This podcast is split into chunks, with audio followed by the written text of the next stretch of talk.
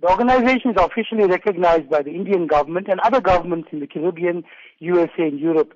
Its volunteer leaders like President Mr. Ashok Ramsaran work closely with the host countries of PIOs around the world. And tell me, what sort of impact is this likely to have then on people of uh, Indian origin?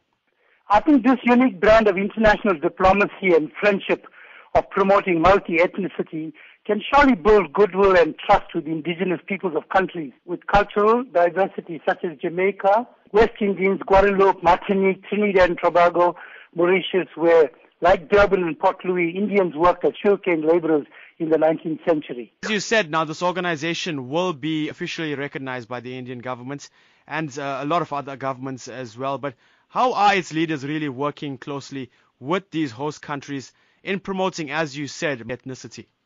I think the organization is very well established. They got the eyes and the ears of the Indian government.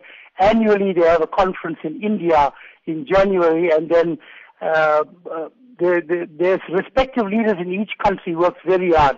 And some of the strands that will shape our collective contribution to the Indian diaspora, or the PIOs as it's known, is to embellish the concept of promoting a patriotic vision.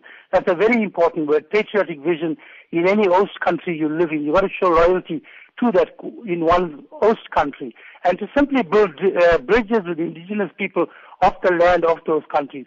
So we have the power to push back the frontiers, extend our friend, uh, hand of friendship and goodwill to ensure there is racial tolerance, multicultural diversity, religious freedom, and most importantly, socio-economic and political stability.